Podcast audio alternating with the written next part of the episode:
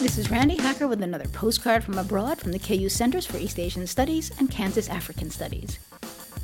In a place where human animal conflict has led to a declining lion population and threatened livelihoods, one nonprofit is trying a new approach, actively including women in conservation. Ewaso Lions, a nonprofit located in northern Kenya, started the Mama Simba program in 2013. Translated from Kiswahili, the program name means the Mother of Lions. In addition to learning practical skills to decrease opportunities for human lion conflict, like improved methods to protect livestock enclosures, the women also learn to make crafts to diversify their income. Furthermore, women learn basic literacy and math.